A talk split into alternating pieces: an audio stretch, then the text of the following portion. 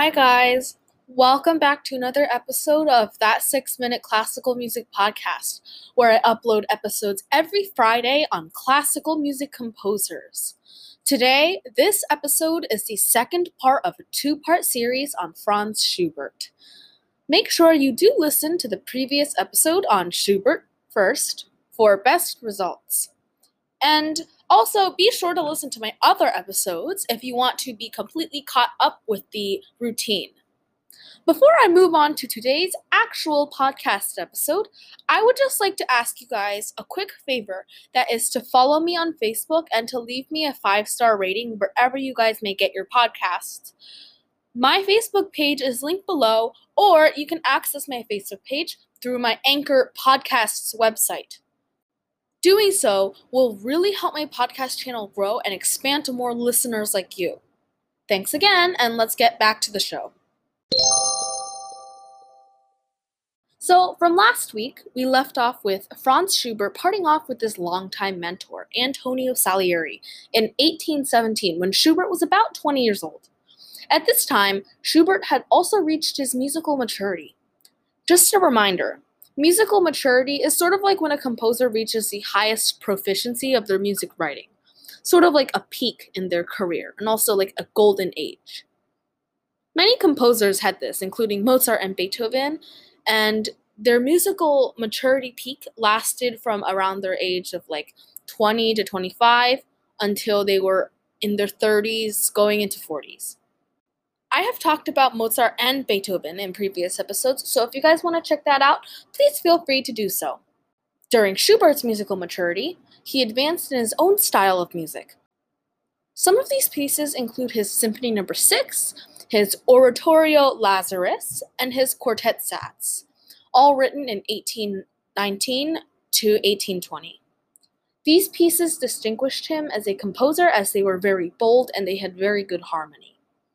These pieces, Oratorio Lazarus, Symphony No. 6, and Quartettsatz, also brought a lot of attention to Schubert in front of regional audiences and other musicians.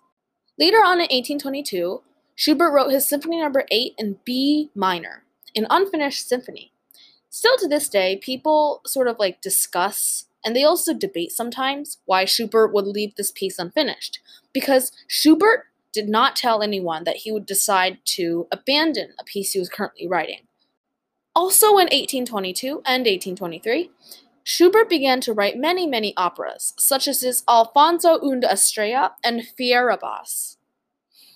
Quite surprisingly, though, these pieces were very unsuccessful, partially due to the rise and fame of another classical music composer, Rossini. Rossini had his rise in Italian opera, and what ended up happening was he sort of outshadowed a lot of other composers who were trying to write opera, including Schubert. But these road bumps in Schubert's life did not stop him whatsoever. Some of his greatest works were written right after these opera rejections that left him at his lows. For example, Schubert had written his Variations in E minor for flute and piano in 1824 and his Sonata in A minor for arpeggione and piano. An arpeggione is essentially a small six string cello played in between the laps. It is very, very unpopular now, but Back then, people had a craze for this instrument, so you can imagine how this piece Schubert wrote involving the arpeggione became so popular among many audiences and people who liked to play the arpeggione. Schubert was truly a man of his time. While sticking to his own principles of music, he wrote in the most popular styles and wrote for the most popular instrument. He went with the crowd, and that is why he is so famous today. Schubert was truly in the swing of things, and his life became so much more better for this period. But like all good things, they all come to an end.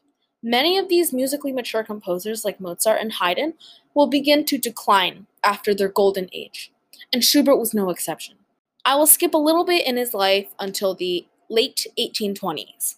By this time, Schubert's health was slowly failing him, and he was diagnosed as soon to be dead naturally, you guys can imagine that his musical maturity, or at least to say his musical golden age, was declining.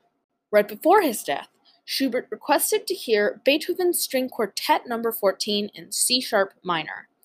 And on November 19, 1822, Schubert had passed on. Nevertheless, his music career lives on, and it will continue to do so. Schubert wrote over 1,500 pieces in his lifetime, many of which are popularly played today. While Schubert did leave a lot of his pieces half finished, like his Symphony No. 8 in B minor, he also left so much room for future musicians to live up to. So the first piece I'd like to play is Schubert's Symphony No. 7. Much like his Symphony No. 8, this symphony is also unfinished and was written in 1821.